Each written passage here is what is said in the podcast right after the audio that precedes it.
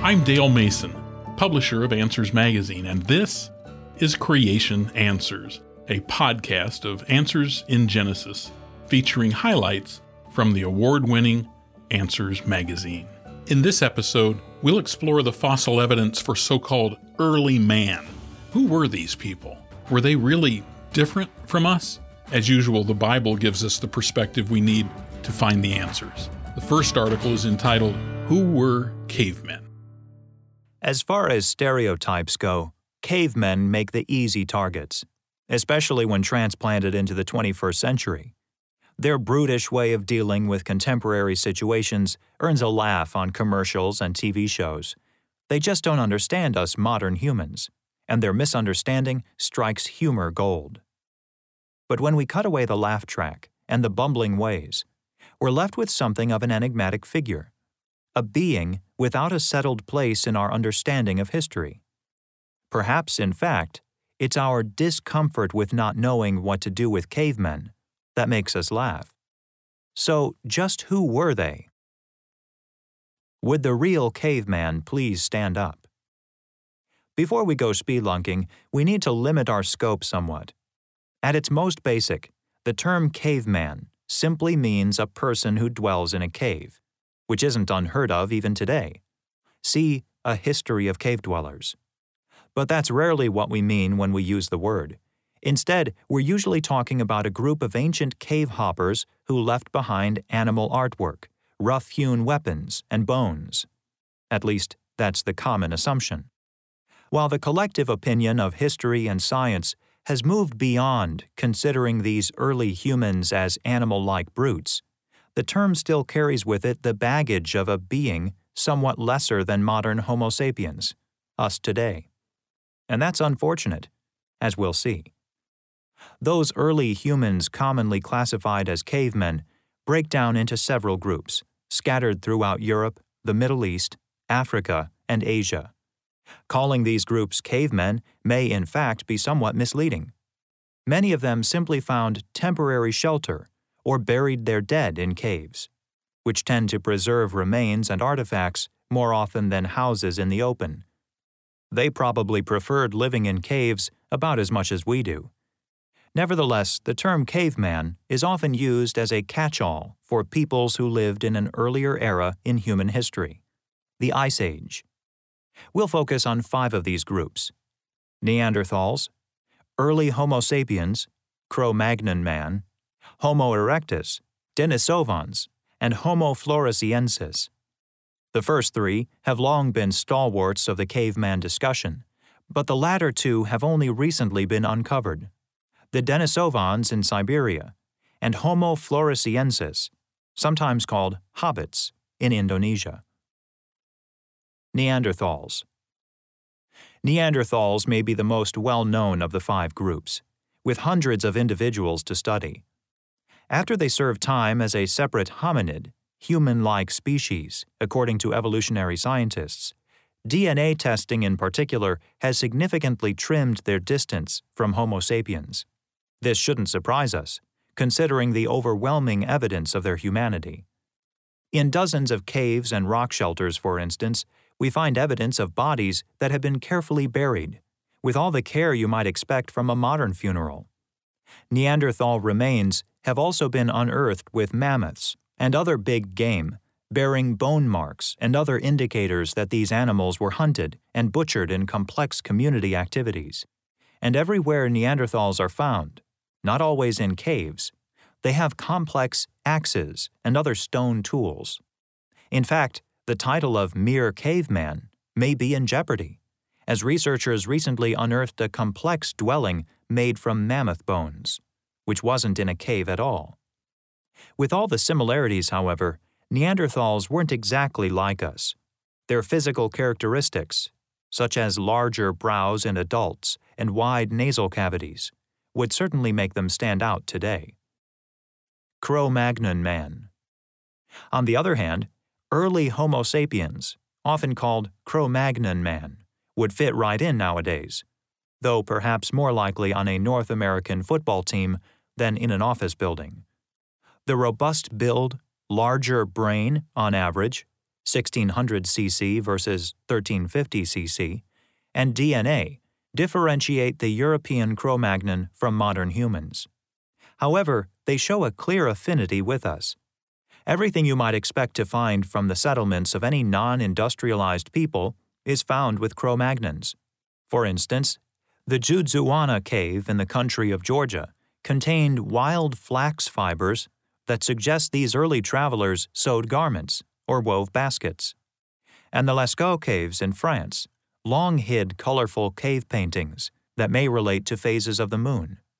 Site after site reveals thousands of small, beautifully made javelins, arrows, and ornate artifacts, often with carvings and designs on them, such as the ivory pendant made from mammoth tusk that was found with the so called Red Lady, actually a male, in South Wales, and the recent discovery of a buried dog's skull in Předmostí, Czech Republic, suggests that Cro Magnon man enjoyed the company of man's best friend. In light of these findings, the idea that these particular post Babel humans were some mysterious other loses its punch. Homo erectus. That brings us to Homo erectus, a group that long held the title as most enigmatic and disputed of all early humans. As the name erectus implies, we are meant to be amazed at their upright, two legged gait that allowed them to tromp across Africa, Europe, and Asia. However, the Homo appellation, that is, human, came later. When these ancient humans were first uncovered in Java, Indonesia, their bones were trumpeted as Pithecanthropus erectus, which essentially means upright ape man. That was certainly a misnomer. What's truly incredible is how widespread these early humans were. They may have built fires in the Middle East, as indicated by charred bones and plant remains, and they hunted across Asia and Europe, where we find many butcher sites and the stone tools they used. They must have built seafaring vessels of some sort to reach Indonesian islands against the currents. In fact, we find their fossils before any other human remains so we can safely say that their primitive ways got them pretty far. Not bad for a carless society. Homo floresiensis and Denisovans. Two new finds suggest we may only be scratching the surface of the variety apparent in post Babel humans. Recently, an unusually large tooth and a finger bone found in Denisova Cave in Altai Krai, Russia, point to a mysterious new group of wayfarers. The Denisovans, as they're being called, occupied the region around the same time as Neanderthals. But DNA testing of the finger and two other bones indicates that this new group differ from Neanderthals. Beyond that, we have only a handful of artifacts to understand these mysterious people, such as a stone bracelet that was ground and polished but the impact of the Denisovans has been relatively minor compared to the huge debate surrounding a group of tiny human skeletons. So far, nine members of this group have been found on the Indonesian island of Flores, giving us the tentative name Homo floresiensis. However, you may have heard them referred to as hobbits, which fits their three foot, one meter height. Since the discovery of the first non fossilized skeleton in 2003, dueling scientific papers have raised, lowered, and stretched the status of these so called hobbits, all without a single strand of DNA, which has so far eluded scientists. Because access to the remains is so limited, the intrigue and rancor may continue for years. Despite the debate, what's found in the dirt on Flores reveals much about the inhabitants. Numerous charred bones of the dwarf elephant Stegodon, many of them juvenile, paint the picture of a group of opportunistic hunters who roast up the small elephant that once lived on the island, perhaps leading to its extinction. To do so, they employed a number of advanced stone tools, quite capable of slicing and dicing tough animal skin. And while we find no evidence of their boats, these people are most similar to Homo erectus, found on Java. Since they lived on the island of Flores, this suggests they must have built boats that could fight against strong ocean currents to get there. The Makings of a Human. Variation among post Babel humans has led to a great debate among evolutionists, who wonder where they fit on the roadway to being truly human. And that way of thinking misses the fundamental truth. When God created humans, He didn't define our humanness in terms of physical characteristics. We aren't human because we have two arms or legs or skulls of a certain shape or size. Our Creator, who is Spirit, made us in His spiritual image. Genesis reveals aspects of what this implies. Our early ancestors made musical instruments and tools, farmed, built cities, and otherwise represented God as stewards of His creation. Genesis chapter 4. With that as our standard, we can cut through the confusion and bias. All those we call cavemen, probably a misnomer, show the same characteristics as the first humans in the Bible. Neanderthals buried their dead and may have worn jewelry. Homo erectus seems to have divvied up jobs to prepare food and sailed the high seas. Even with little to go on, we can be fairly certain the Denisovans wore jewelry, and the much maligned hobbits left tools useful for dicing up lunch. All uniquely human traits. Traits that show creatures made in the image of God.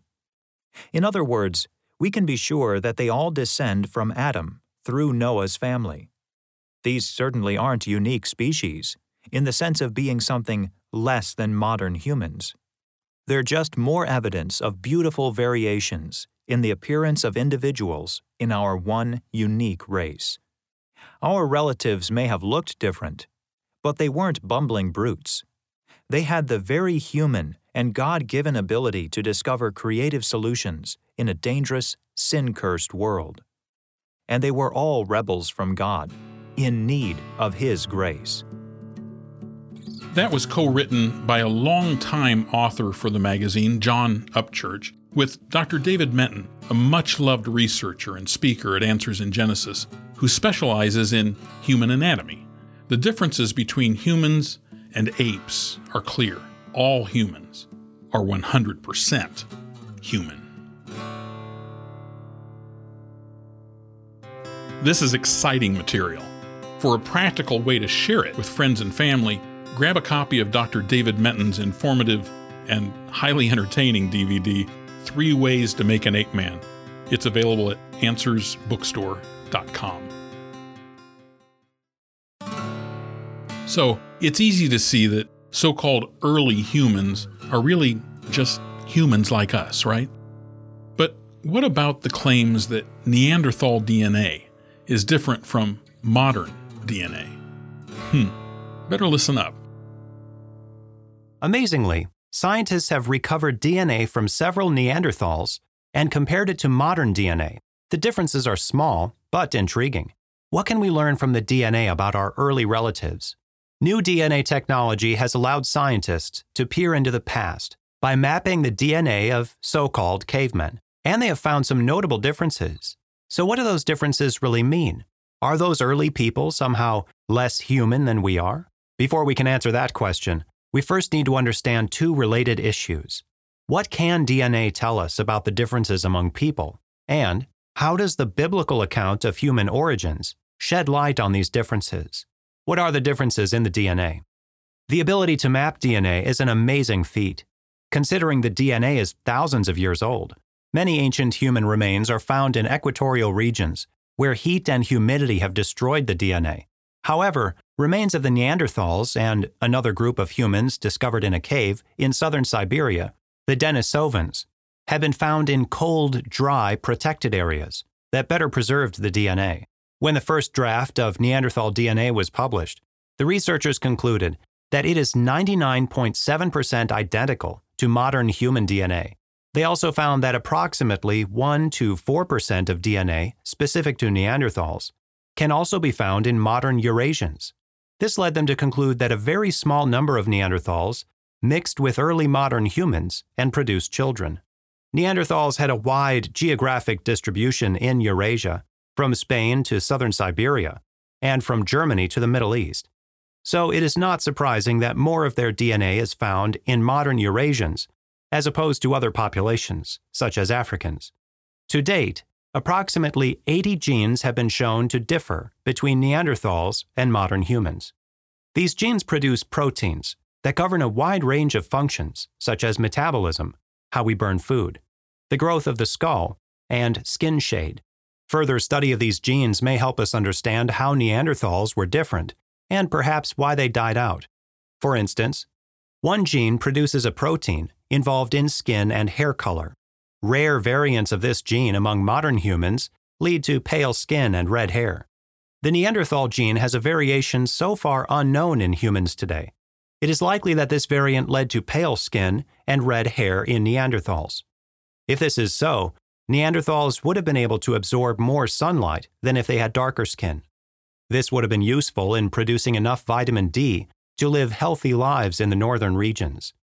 Denisovan DNA is also similar to DNA in modern humans. Approximately 4 to 6% of DNA that is specific to Denisovans can also be found in modern Melanesians, those who live in the islands northeast of Australia. As with the Neanderthals, this indicates that very few Denisovans mixed with and produced offspring with early modern humans at least with those in Southeast Asia. Both Neanderthals and Denisovans do have small scale differences with modern humans. Before the first draft of Neanderthal DNA, they were sometimes considered to be different human species or subspecies. But this is an arbitrary man made designation, since two modern chimps of the same species will have more DNA variation than Neanderthals or Denisovans have to modern humans. In light of the genetic evidence, Neanderthals and Denisovans are fully human and should be classified as Homo sapiens. Are the DNA sequences accurate? Many difficulties must be overcome to accurately sequence ancient DNA. Sequencing DNA involves determining the correct order of the individual components, bases, that comprise the DNA. Contamination and degradation are two of the biggest obstacles. Contamination comes both from bacteria found in the fossil which can sometimes account for more than 90% of the DNA found, and from bacteria transferred through handling by modern humans. Degradation occurs when the DNA is chopped up, and certain DNA components are modified by chemical reactions. Fortunately, scientists have developed techniques that greatly limit the danger of contamination and degradation, altering the actual human DNA sequence, so their impact is usually negligible. Another issue involves the limited number of ancient individuals with viable DNA. For example, there are only two known fossil remains for Denisovans from a single cave. At the most, they represent two individuals. Compare that to the thousands of modern humans whose DNA has been sequenced. A small sampling of an ancient population may not truly reflect the full range of variety in that particular group. The Neanderthal samples, in contrast, come from over a dozen different individuals at sites on different continents, so they are much more likely to represent the population as a whole. It is also important to acknowledge the many evolutionary assumptions that are made when comparing the DNA sequence of ancient individuals to modern humans. For example, the common human chimp ancestor was assumed. One paper stated to estimate the DNA sequence divergence between the genomes of Neanderthals and the reference human genome sequence, we used an inferred genome sequence of the common ancestor of humans and chimpanzees as a reference to avoid potential biases. Apparently, the authors of the paper don't consider assumed human chimp ancestry as a bias, but it is. Creation scientists are actively studying methods to avoid these biases so that more valid comparisons can be made. A biblical perspective. Genetics has clearly established that Neanderthals and Denisovans were fully human. Any physical differences should be viewed as nothing more than variations that can occur within the human race descended from Adam and Eve. For a time, these descendants all lived together at the Tower of Babel. Following the post Babel migration and late into the Ice Age, differing human populations began to appear in the fossil record, such as Neanderthals and Denisovans. The next questions for creationists are how and why these differences appeared. How is much easier to answer than why. One possibility is that environmental pressures, such as the Ice Age, selected for or against traits within the range of human genetic diversity. In other words, those that had a particular combination of characteristics survived in that environment, and others did not. This may have led to the specific set of features found in Neanderthal people. Many animals following the flood and during the Ice Age experienced an explosion of variations that allowed them to live and function well in new environments. This could also have been true for humans. Other possibilities include genetic effects, seen mainly in small populations. Small populations would have been typical for a period of time following the breakup of the human population at Babel, as people were separated based on language. The groups that left Babel would have begun with only a few reproducing individuals, and not interbreed initially with other groups. A phenomenon known as genetic drift can cause certain genetic variations to become fixed. If the population is small, everyone with certain variations can die without passing them down, and the survivors pass down just one variation to future generations. If no people are moving in or out of the population, characteristics like the pronounced brow ridge or the robust body form in Neanderthals can become dominant. Another possible impact of the Babel breakup is the founder effect. The founders of each group leaving Babel might simply have differed from one another. Certain traits in one group might have been unknown among the founders of any other group. Those traits would then be unique to each group. Rather than being fixed by genetic drift, the Neanderthals' pronounced brow ridge or robust body form may have been found among the founders of only one group after they left Babel. Those people may have migrated intentionally to places where they were most comfortable, similar to human behavior today. As time passed, the different groups would have migrated, as humans have always done. People who had the traits of modern humans possibly interbred at times with the other groups, such as Neanderthals and Denisovans. Yet there seems to have been a sudden loss or a dilution of the characteristics possessed by those other groups. The genetic makeup of modern humans became dominant. Inbreeding can have disastrous effects on small populations by amplifying defective genes. Maybe this is why Neanderthals and Denisovans eventually became extinct. We don't know. Why this happened is still a mystery. What is not a mystery is that so called cavemen including Neanderthals and Denisovans, were fully human. They were among the descendants of the people scattered at the Tower of Babel, made in God's image to bring Him glory. That article, How Are Cavemen Different, was written by Dr. Georgia Purdom, a molecular geneticist who is now the Director of Educational Content at Answers in Genesis. Thanks for listening. If you enjoyed these articles, there are hundreds more at our website, answersmagazine.com. The links to today's articles are listed in our show notes, and I encourage you to subscribe to receive the magazine in your mailbox every other month. You will love that you're better able to share and defend your faith. I'm Dale Mason, publisher at Answers Magazine, and for the entire team, God bless.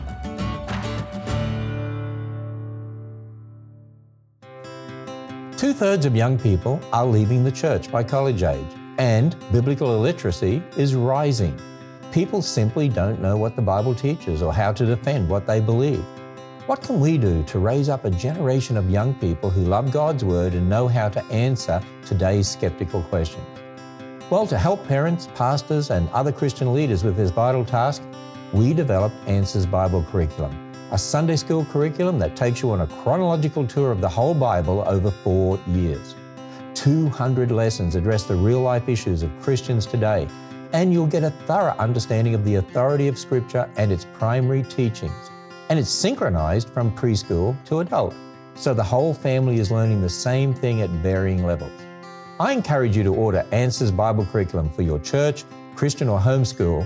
Learn more at answersbiblecurriculum.com.